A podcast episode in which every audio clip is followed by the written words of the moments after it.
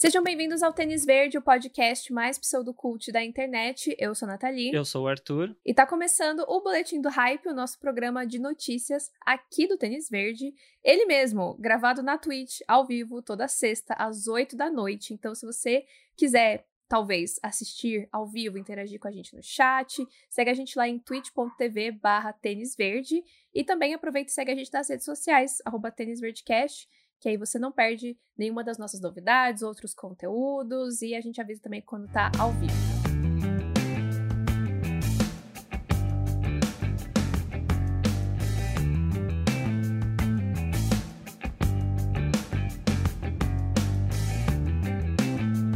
Então vamos começar falando, eh, dando um follow-up aí, né? Um, uma continuação que, que, a gente comentou no boletim do Hype número 11. Falamos que a Discovery comprou a Warner Media. Sim. Né? E aí, essa semana, a gente teve um novo desdobramento sobre isso, que é as empresas resolveram se juntar mesmo, né? E anunciaram o seu nome, que é Warner Bros. Discovery. Junto com esse nome, a gente teve a, a, a logomarca, né, a identidade visual e o slogan deles, que é The Stuff That Dreams Are Made Of. Que parece muito bonito em inglês, mas se a gente for traduzir fica meio esquisito, né? Que parece uma coisa meio tipo a coisa que sonhos são feitos. Os sonhos são feitos disso.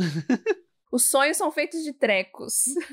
são feitos de coisas. O enchimento dos sonhos. E essa é uma frase que, na verdade, ela é de um filme, um filme clássico da Warner, né, dos anos 40, chamado Relíquia Macabra. Nossa. É, sim. Em português o nome é um pouco dramático demais. Então a gente quis, né, trazer essa, essa informação, mas uma coisa que me chamou muita atenção nessa, nessa notícia é justamente essa identidade visual, que para quem tá só ouvindo no podcast, eu vou descrever aqui mais ou menos como que é, e aí talvez vocês vão entender um pouco. É, tanto que foi, eu passei por essa notícia várias vezes e eu não tinha absorvido que era algo real.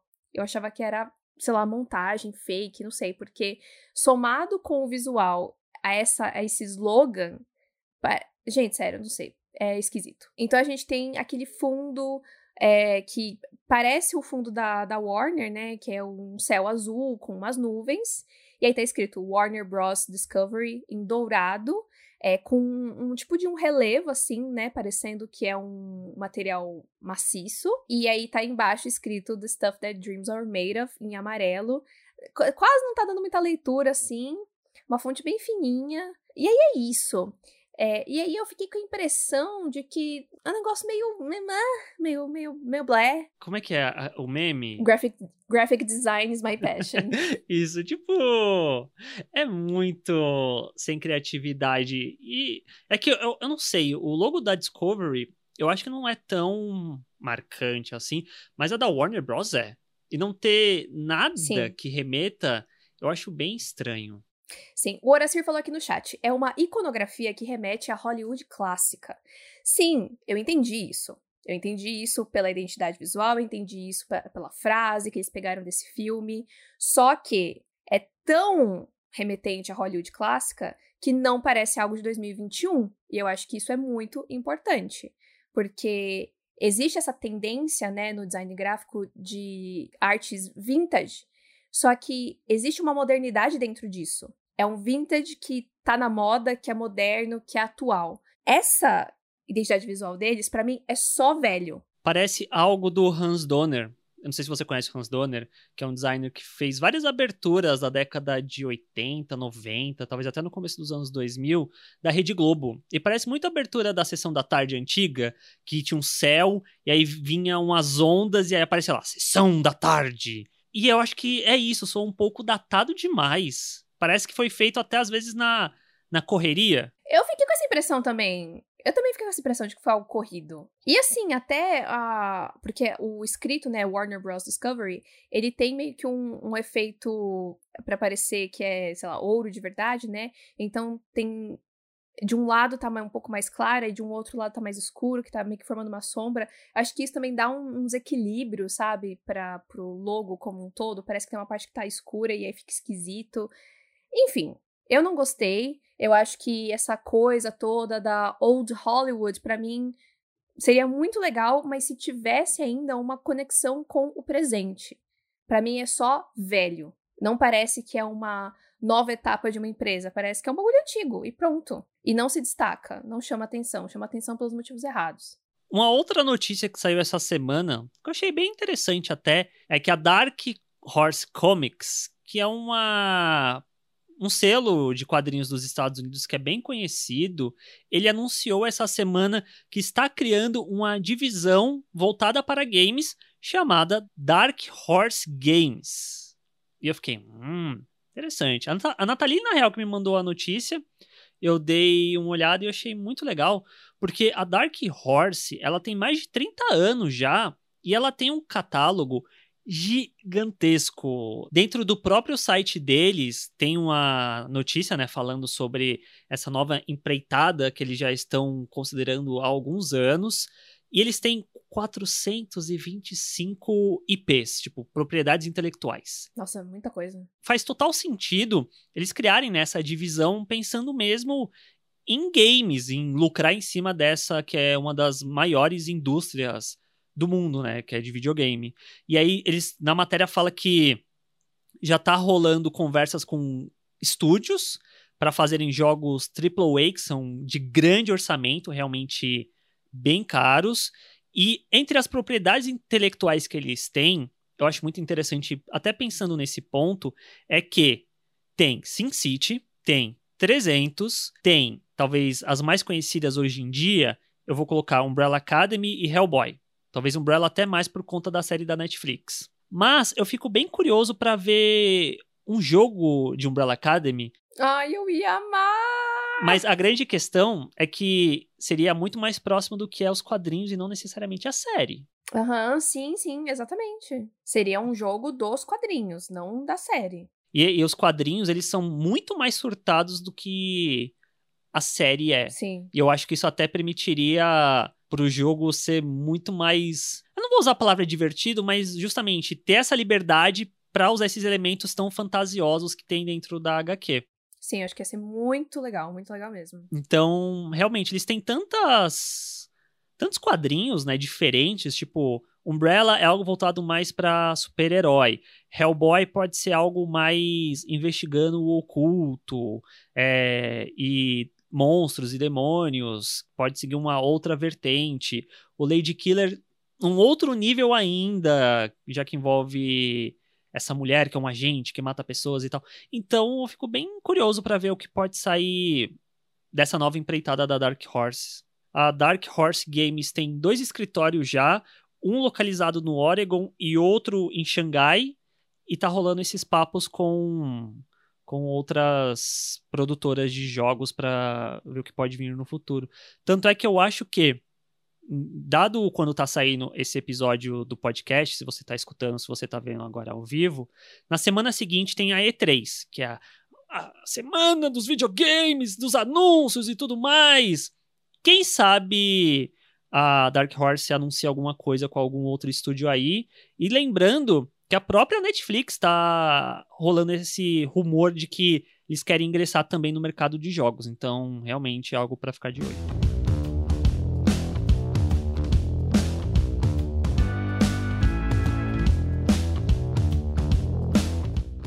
E falando em Netflix, vamos para as novidades da Netflix dessa semana. A primeira delas é um novo filme com a protagonista da série Eu Nunca. Essa foi uma série que a gente comentou é, em um podcast faz bastante tempo de indicação. É uma comédia adolescente da Netflix que é muito legal, muito legal mesmo. E um dos pontos muito positivos da série é a protagonista, né? A atriz ela é bastante carismática, apesar da personagem ser um pouco pé no saco às vezes. Sim. A Maitri Ramakrishnan, ela é a protagonista e ela é muito legal, assim. Eu gosto muito da atriz. É, mesmo a personagem sendo meio chatinha, eu acho que ela vende bem. E ela agora vai ser protagonista de um longa-metragem na Netflix chamado The Netherfield Girls. E essa é, é, uma produção, na verdade, da Temple Hill Entertainment. E a Netflix comprou o filme. Uhum. Provavelmente porque, enfim, já tá tudo ali, né? É muito interessante para a Netflix ter um, um, filme desse tipo com é, uma atriz que já é da casa, né? E a, a premissa é bastante interessante, porque ele está sendo descrito, esse filme, como uma versão contemporânea de Orgulho e Preconceito, que é um clássico aí da Jane Austen e tudo mais um livro super querido, conhecido. Então o filme está sendo descrito como essa abordagem contemporânea de orgulho e preconceito é, num mundo adolescente, né? E eles até usaram também como comparação o A Mentira, né? O Easy A com a Emma Stone e o 10 Coisas que Dei em Você. Então, tem muitas, muitas, muitas referências aí. E aí, nessa história, a gente vai acompanhar a Lizzie Bennett, né? A protagonista de Orgulho e Preconceito é a Elizabeth Bennett. Então, aqui vai ser só Lizzie. E ela vai descobrir que o cara, né? Que o, que o boy ali, que ela achava que era o senhor errado, é, na verdade, o senhor certo. Não sei o que isso quer dizer. Enfim, hum. comédia, comédia romântica. Hum. É, eu achei legal que quem vai dirigir e roteirizar o filme é a Becca Gleason, e ela é conhecida por um filme chamado Verão 2003. É, é um filme adolescente também com a Joey King, que, que eu pessoalmente gosto bastante. Ah, eu sei qual é. É, então. E é um filme que é bastante elogiadinho até. É, mas esse, lembrando que assim. A abordagem é orgulho e preconceito e tal, mas não é uma adaptação de orgulho e preconceito, tá? Esse é um roteiro original da Becca. Sim. É, eu acho que as referências são. fazem sentido porque, se eu não me engano, 10 coisas que eu dei em você também tem alguma coisa com obra clássica, mas não é necessariamente uma adaptação. E o Easy A também tem alguma coisa nesse sentido. Uhum. É, e é o que o Horacir falou aqui, enemies to lovers, né? Esse clichê de pessoas que não se gostam e que acabam se gostando, aparentemente é, vai por esse caminho a história, né? Por essa, por essa descrição, né? De que achar que o senhor errado é o senhor certo, deve, talvez seja algo nesse sentido. É, eu fiquei bem contente pela Maitri, eu acho que ela é bastante talentosa, mas ela tá no começo também, então é bom que ela tenha mais oportunidades para justamente ir crescendo, né? E mostrando do que ela é capaz. Então o filme vai começar a produção aí, talvez ano que vem esteja entre nós. Eu estarei assistindo com certeza. Eu ia comentar que a gente precisa de um filme desse por década, né? O 10 Coisas que eu dei em você é no finalzinho dos anos 90, em 99. O, a Mentira é 2010, né? Então já entramos na década de 2020. Cadê, cadê aí o filme vindo? Sim, no aguardo. Ainda no âmbito da Netflix, uma outra pessoa que o estúdio tá pegando para criar, né? Falava, vem cá, fica aqui com a gente, o tempo que você quiser, é a Blake Lively, que umas semanas atrás a gente chegou até a comentar um projeto que ela está envolvida dentro da Netflix. E agora temos mais um projeto. A Netflix a, ah, comprou os direitos para adaptar o conto chamado We Used to Live Here.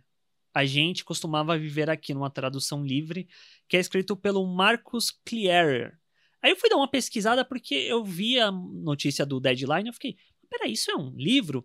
E não é um livro necessariamente. Na real, tem o nome de non-sleep no Reddit, que é tipo uma creepypasta, onde os usuários, os autores vão e escrevem contos de terror assustadores, é, histórias reais, talvez, e tal. E a Netflix comprou os direitos desse conto em particular. E eu falei, nossa, que diferente, né? E aí, pesquisando mais um pouco, eu descobri que esse não é o primeiro conto nesse estilo que a Netflix compra. Eles já tinham comprado um outro chamado My Wife and I Bought a Ranch. Então, esse é o segundo que eles compram. O, esse primeiro que eu falei está sendo produzido pelo James Wan. Olha só que coisa curiosa. E esse segundo que eles compraram vai ter a produção da Blake Lively, de uma produtora dela. Tem o envolvimento da produtora do Matt Reeves também. Achei bem curioso isso.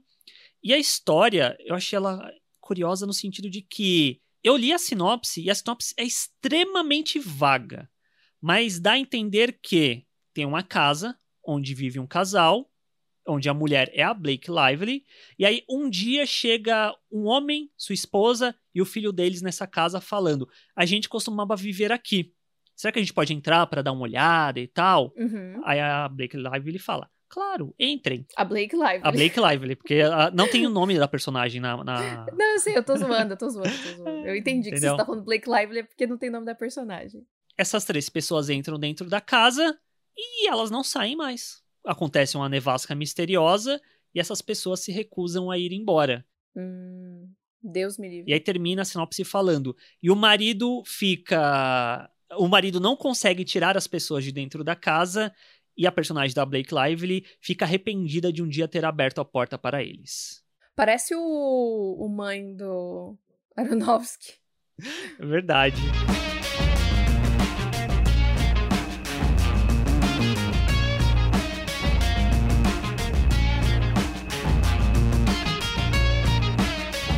Indo agora para cinema, vamos falar sobre o novo filme do diretor David O. Russell. Ele vai fazer um filme aí que não tem nome ainda, ninguém sabe nada sobre essa história, é, mas quem tá produzindo é a New Red Regency, Regency. Mas quem tá produzindo é a New Regency. E a notícia é que foi anunciado que quem está envolvido no elenco é ninguém mais, ninguém menos do que Taylor Swift, ela mesma. Shake, shake, shake, shake, shake. Haters gonna hate. Pois é, Dona Taylor, que a última vez que a gente a viu foi lá em 2019 em Cats. em Cats, pois é. Ela vai, né, ter um comeback aí no cinema é, com esse filme. Então, como eu falei, não se sabe nada sobre história, mas é um roteiro do próprio David O. Russell. Para quem não conhece, o David, ele é diretor de filmes como A Trapaça, O Lado Bom da Vida, Joy. Coincidentemente, os três são com a Jennifer Lawrence, então aparentemente ele gosta muito dela. É, e ele que escreveu essa história.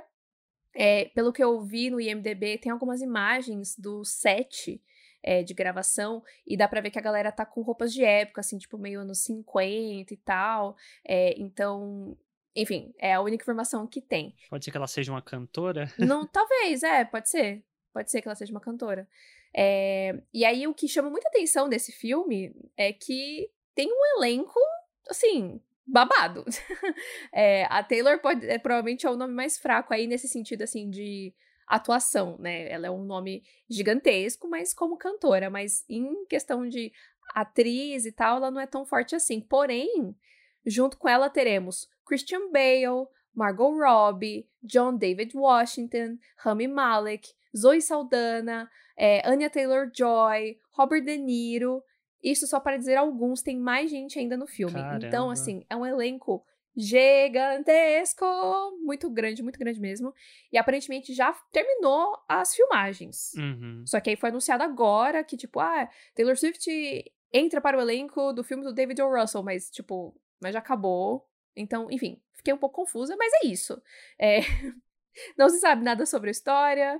Não se sabe quando vem o filme aí, mas eu já estou bastante curio curiosa para ver, porque tem muita gente que eu gosto, apesar de que eu não tenho nenhum motivo para gostar do David O. Russell. Eu detesto a Trapaça. Eu também. E eu nunca assisti nem O Lado Bom da Vida e nem Joy. É, eu gosto de O Lado Bom da Vida, confesso, eu gosto bastante do filme.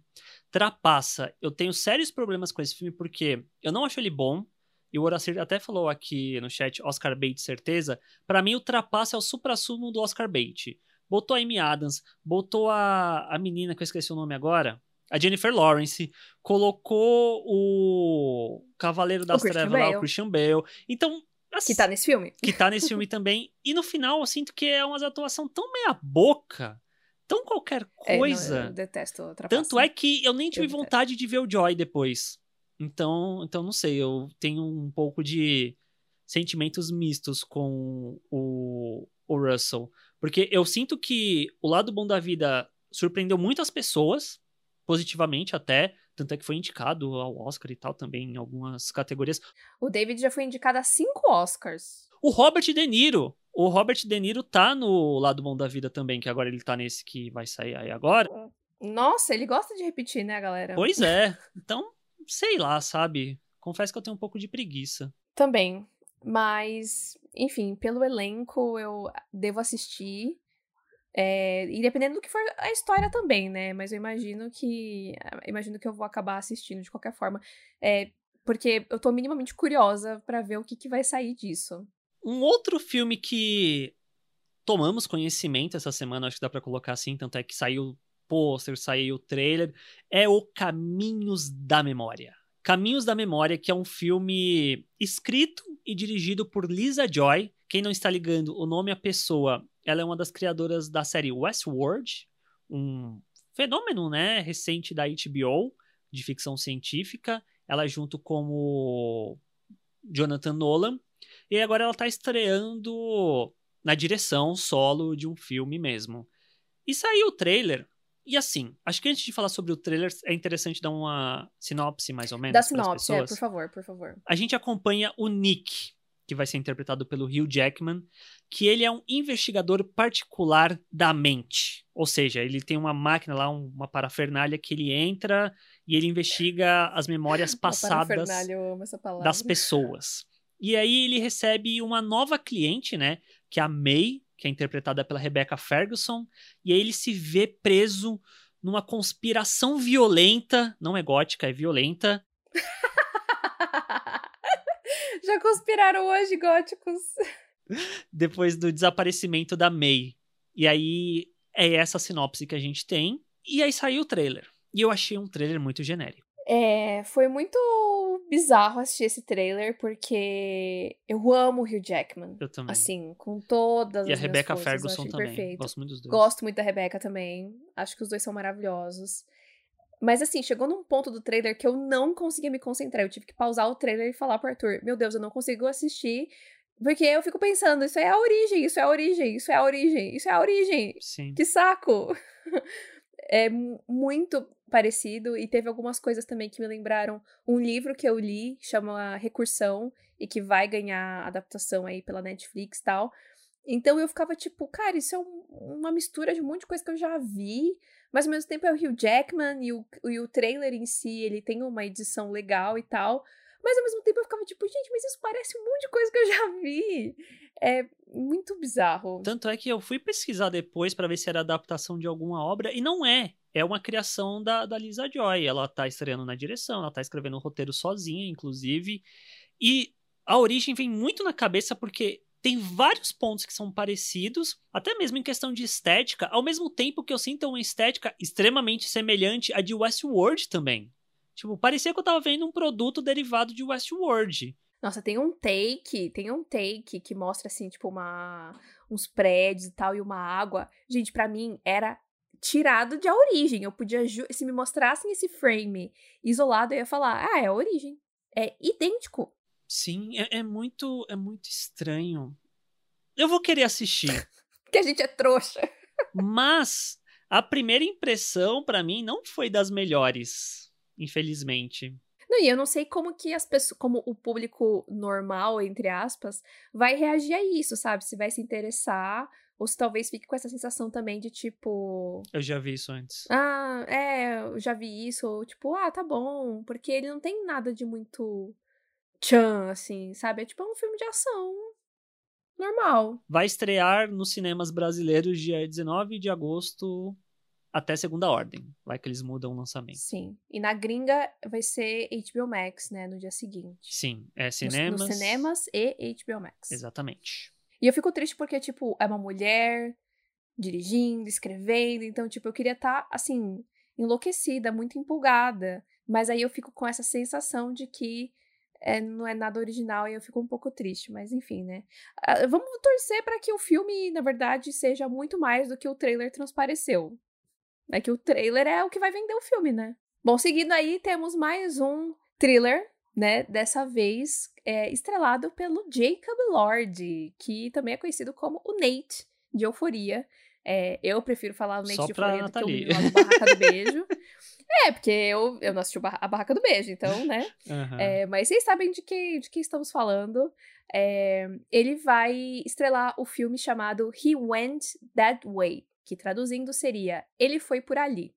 E o filme está sendo descrito como um thriller policial de viagem. Então, uma road trip, só que com thriller policial. A história vai se passar nos anos 60 e é baseado numa história real, é, porque existiu um moço chamado Dave Pitts, que ele é um famoso treinador de animais, e ele tinha um show, digamos assim, né, uma, uma performance que era itinerante, chamada The Ice Capades, é tipo um trocadilho, é, que pelo que eu entendi, é ele patinando no gelo com um chimpanzé.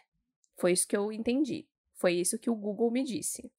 É, e ele ficou muito famoso, tal. Esse chimpanzé. Eu não sei se tinha outras atrações no, no show, mas o chimpanzé era a mais famosa, né? O Spank.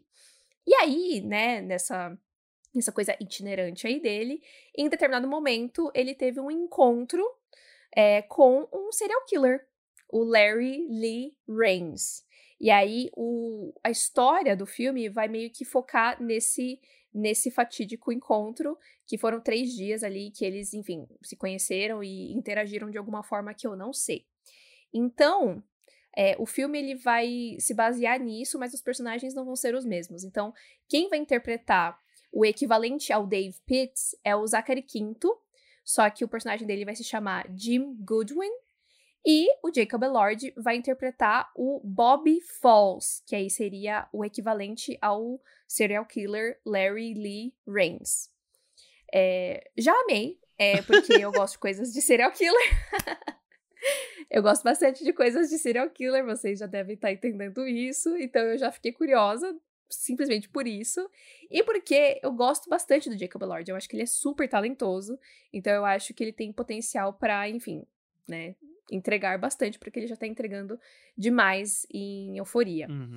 É, a história, ela é inspirada, né, não só... A, a história tá se baseando, né, o roteiro tá se baseando no livro chamado Luke Karamazov, escrito pelo Conrad Hilberry, e também no próprio relato de vida do Dave Pitts, que, é, segundo informações, ele é o único sobrevivente dessa matança aí desse serial killer, o Larry Lee Rains.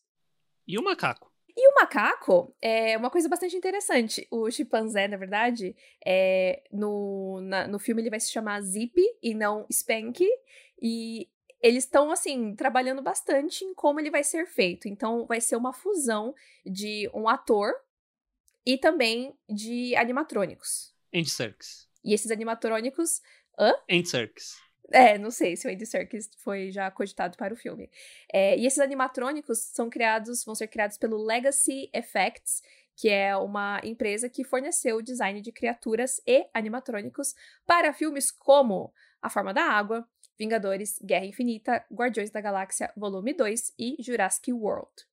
Então, é um treco de qualidade. Sim, sim. Quero ver pelo macaco. Sim. Pelo chimpanzé, desculpa. Estaremos lá pelo, pelo chimpanzé. Ficaremos, talvez, pela atuação do Zachary Quinto e do Jacob Elordi. Eu procurei, eu vi umas fotos do Dave Pitts, como eu falei, né? Vi foto dele com um chimpanzé no gelo e tal. Mas eu não vi foto do Larry Lee Rains. Então eu não sei como que vai ser, mas eu imagino que talvez o Jacob Elord ele vai estar, né? Vai ser o papel mais diferente dele que a gente já, já viu. É engraçado, né, que os Barraca do Beijo vai fazer umas coisas diferentes, os protagonistas, né? Porque a Joey King foi fazer The Act.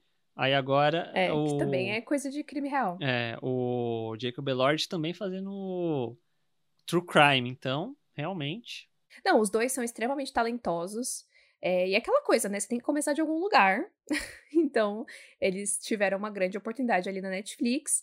O Barraca do Beijo vai acabar agora, né? Em julho, agosto, agosto, eu acho. Agosto vai, vai sair o último filme. E aí acho que o, o Jacob Elord, principalmente, deve estar tá dando graças a Deus que vai acabar. E ele nunca mais deve fazer nada adolescente. Tirando Euforia, né? Que é uma série que fala sobre adolescentes, mas não é uma série necessariamente adolescente, né? Uma série bastante adulta. Então ele quer realmente é, mudar o curso da, da carreira dele, e eu acho que a Joey King também. Mas eu acho que ela é um pouco mais aberta para talvez fazer uma coisa mais leve, enquanto o Jacob eu tô sentindo que ele quer ir para um caminho mais denso mesmo, de papéis mais mais profundos. Temo pela vida do macaco, mas não aguardo.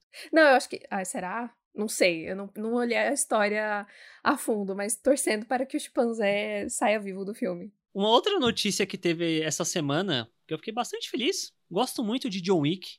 Gosto muito do 1 e do 2. O 3 eu confesso que eu dei uma cansada, porque, enfim, eles esquecem um pouco de contar uma história para só ter sequência de ação. O 4 vai começar a ser gravado em breve pelo e vai ser dirigido pelo Chad Stahelski, que volta e meia eu cito ele aqui em alguma notícia, né? O, o, diretor de um zilhão de projetos. Foi confirmado essa semana que Donnie Yen, grande ator, que fez filmes como Ip Man, né, a franquia Ip Man, tá em Rogue One, Star Wars, que ele é muito conhecido por conta da sua da sua luta, né, da arte marcial. Ele vai estar em John Wick 4. A gente não sabe qual é o nome do personagem dele, mas é dito que ele é um antigo amigo do John Wick que tem uma história parecida e inimigos parecidos, tipo, inimigos em comum. Aí eu já, ah, legal. Então, vamos ter Donnie Yen junto com John Wick causando ao redor do mundo, porque as gravações vão se passar na França, na Alemanha e no Japão. Então vai ter essa questão toda. Porque o John Wick 3, ele não tem final, né? Ele acaba meio que com um gancho para um quarto filme. Eu acho isso meio caído, porque a história não se fecha. E claramente eles estão querendo esticar o máximo possível. Mas, tendo Donnie Yen, eu já fico mais empolgado para ver. Tem o Keanu Reeves, eu gosto de assistir o Keanu Reeves em qualquer coisa, porque o Keanu Reeves é muito bacana. E antes da gente entrar ao vivo, tinha saído uma informação que um outro ator está ingressando para John Wick, só que o personagem dele é mantido em segredo, ninguém sabe exatamente que, quem que ele vai fazer, que é o Xamier Anderson. Que eu bati o olho nele e falei, eu te vi em alguma coisa. Aí eu fui dar uma pesquisada, ele tá em Passageiro Acidental, um filme de ficção científica que saiu recentemente na Netflix. Ele era o Passageiro Acidental. Ele vai estar tá em John Wick 4 também, que tem previsão de estreia em 2022. E pouco antes da gente entrar no ar, saiu também uma outra notícia, que essa eu fiquei empolgado pra caramba, que temos novidades no elenco de dublagem de Homem-Aranha no Aranha Verso 2. Issa Rae, de Insecure da HBO, ela vai dublar a Spider-Woman dentro de Aranha Verso 2. Então já temos um, uma nova personagem do Aranha Verso confirmada, né, que é a Spider-Woman, e na matéria do The Hollywood Reporter, inclusive, assim, eu acho que era esperado por todo mundo, mas eles por tabela confirmaram que o Shamik Moore e a Hayley Stanfield vão voltar para fazer o Miles e a Spider-Gwen, a Gwen Stacy. Então, fico bem empolgado. Eu acho que uns boletins do hype passado eu cheguei a comentar que havia sido anunciado os diretores, né, que vão ser um trio de diretores, mas reto retomando a, a, informação, é o Joaquim dos Santos, o Justin Key Thompson e o Camp Powers, vão ser esses três que vão dirigir. Mas é isso, 2022, 7 de outubro de 2022, uma semana antes do meu aniversário, inclusive presente incrível, maravilhoso que eu, que eu vou receber esse filme. Tô muito empolgado para Homem-Aranha no Aranha Verso 2. Só quero que venha. Estamos todos.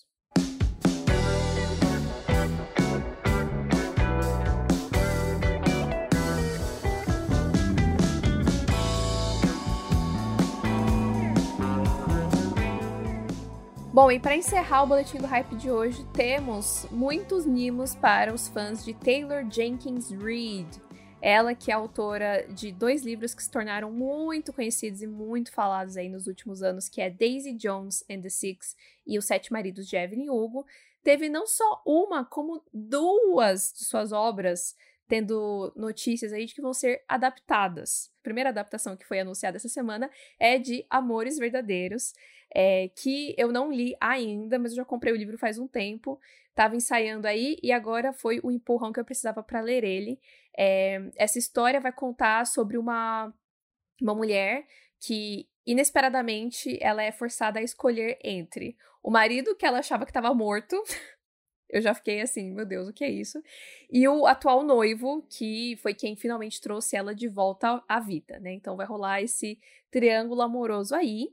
E a gente já sabe que essa adaptação vai ser um filme e já temos vários nomes envolvidos. Começando pelos protagonistas, que eu acho que é a parte mais legal dessa notícia, pois vamos ter como o que eu entendo como a protagonista, a Philippa Sue, que é muito conhecida por Hamilton, ela dublou depois a animação da Netflix A Caminho da Lua, super talentosa, tá no Galeria dos Corações Partidos também. Ela vai fazer finalmente uh! a protagonista. Tô bem empolgada por ela. Eliza! E, ai, que, que, que trabalho difícil dela. Ela vai ter que atuar com dois homens, assim, que, tipo, é realmente uma, uma escolha difícil, pois. Eu não sei qual, qual vai ser qual, tá, gente? Mas os, os dois homens vão ser. Um deles é o Luke Bracey, que ele fez recentemente aquela comédia romântica da Netflix Amor com Data Marcada, mas eu conheço ele de Little Fires Everywhere. Ele faz o boy lá da. O boy misterioso antigo? Reese Witherspoon, é. E o outro, que já é a minha torcida, eu nem sei qual é o personagem dele, mas eu já tô torcendo por ele, é o Simu Liu! Sim, o nosso Shang-Chi. Ele já tá aí engatando uma um filme de romance. Eu achei isso tão legal. Fiquei muito feliz por eles. É, e temos mais nomes aí envolvidos, né? Quem vai dirigir é o Andy Fickman, que eu não conhecia, fui pesquisar trabalhos dele, não vi nada recente que se destacasse assim. Porém, ele é o diretor de Ela é o Cara. Lembra desse filme? Nossa, sim, com a Amanda Bynes. Isso.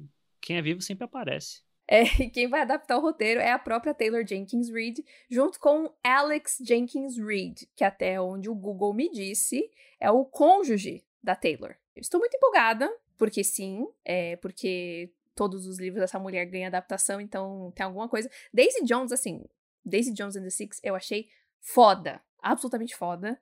É, então eu tô, assim, louca para ler todos os livros dela. Inclusive, já tinha começado a ler Evelyn Hugo, e aí ver essas bombas aí, eu falei, puta merda, vou ter que emendar um livro no, no, outro dessa mulher, né? Não vai ter jeito. E aí, alguns dias depois, a gente recebeu a informação de que Malibu renasce, que é o novíssimo, císsimo livro da Taylor Jenkins Reid, que acabou de ser lançado na gringa. Foi lançado no dia 1 de, de junho, e que aqui no Brasil nem lançou ainda, vai lançar no dia 14 de junho o negócio já tá garantido para virar uma série no Hulu. Nossa. E quem tá envolvido na, na produção é justamente quem adaptou Little Fires Everywhere, que também é um livro, né? Pequenos Incêndios por Toda Parte, que também virou série no Hulu. E que é uma ótima adaptação. O Arthur não leu o livro, mas ele amou a série. Eu li o livro e amei o livro e a série. Então, só, só alegrias. Só alegrias. Inclusive, tem episódio de Tênis Verde sobre é, Little Fires Everywhere. Recomendamos fortemente. Para quem não tá sabendo ainda, Malibu Renasce vai contar a história de quatro irmãos, é, que eles são filhos de um famoso roqueiro, né, chamado Mick Riva. É, e esses quatro, eles são famosos não só por serem filhos desse cara famoso, mas também porque eles são conhecidos ali por Malibu e tal. E eles sempre dão uma festa quando termina o verão. E aí a gente vai é, encontrar esses personagens ali no final do verão de 83. E aí a história vai ter novos caminhos, porque eles vão ter, enfim, questões dramáticas ali entre a família, confrontar segredos e etc e tal. Obviamente eu não li o livro, pois o livro não foi lançado ainda, mas tá vindo aí e vou ler com certeza. É, até porque tem uma, é, aparentemente tem toda uma conexão é, informal entre os livros de Daisy Jones, Evelyn Hugo e agora o Malibu Renasce. E parece que tem um próximo livro da Taylor Jenkins Reid que também vai meio que conectar ali. Uhum. Tipo, eles fazem parte do mesmo universo, mas você não precisa obrigatoriamente ler os quatro, entendeu? Entendi. Mas se você lê os quatro, você tá tipo, ah, universo compartilhado e tal. Uma, uma, uma gracinha, assim. Daisy Jones, quem vai adaptar é a Amazon, inclusive junto com a produtora da Reese Witherspoon, coincidentemente. É, Evelyn Hugo tinha sido comprado pela Freeform, mas essa semana a Taylor Jenkins Reid estava divulgando o novo livro dela e ela comentou que não, não tá mais com a Freeform. Tá rolando uma negociação com outro lugar. E ela não falou que lugar é esse. Então, o, antes ia ser uma série da Freeform, agora não se sabe para onde vai e o que, que vai virar, se vai virar filme, se vai virar série, enfim, tô bem curiosa para ver o que vai acontecer e obviamente para ler os livros. Eu tô bastante empolgada principalmente para de Malibu Renasce, porque por conta da galera que tá envolvida aí, né, de Little Fires e tal, é, a, a showrunner de Little Fires é uma das produtoras executivas e ela vai escrever a série junto com a, uma outra roteirista que escreveu Little Fires com ela, então é, eu gostei demais do texto de Little Fires Everywhere, tipo, muito, muito mesmo. Então eu já eu fiquei bastante empolgada. O filme de Amores Verdadeiros Tipo, eu tô mais empolgada pelo elenco do que qualquer outra coisa. Porém, Daisy Jones and the Six, gente, absolutamente tudo para mim, entendeu? História sobre banda de rock. A Riley Keough vai ser a protagonista. O Sam Claflin. Perfeitos. Nathalie panfletando desde sempre. Eu já tô panfletando. Eu nunca. Não, não tem nada da série. Só você sabe do elenco. Mas eu já estou panfletando essa série. Porque esse livro realmente é muito foda. Não, porque assim, só uma informação. Eu juro que eu vou fazer. Eu vou fazer um expresso só sobre os livros dessa mulher, gente. Mas eu preciso dessa informação aqui. Ela contou a história de uma banda. E ela escreveu todas as músicas dessa banda, Arthur. E aí você chega no final do livro e você tem todas as letras de todas as músicas da banda. Eu achei isso um puta trampo. Porque, tipo, ao longo da leitura você tem ali uns trechinhos e tal, mas no final do livro tem as letras completas. Então, imagina a trilha sonora dessa, dessa série. Ai, vai ser tudo. Eu já estou muito, muito, muito empolgada.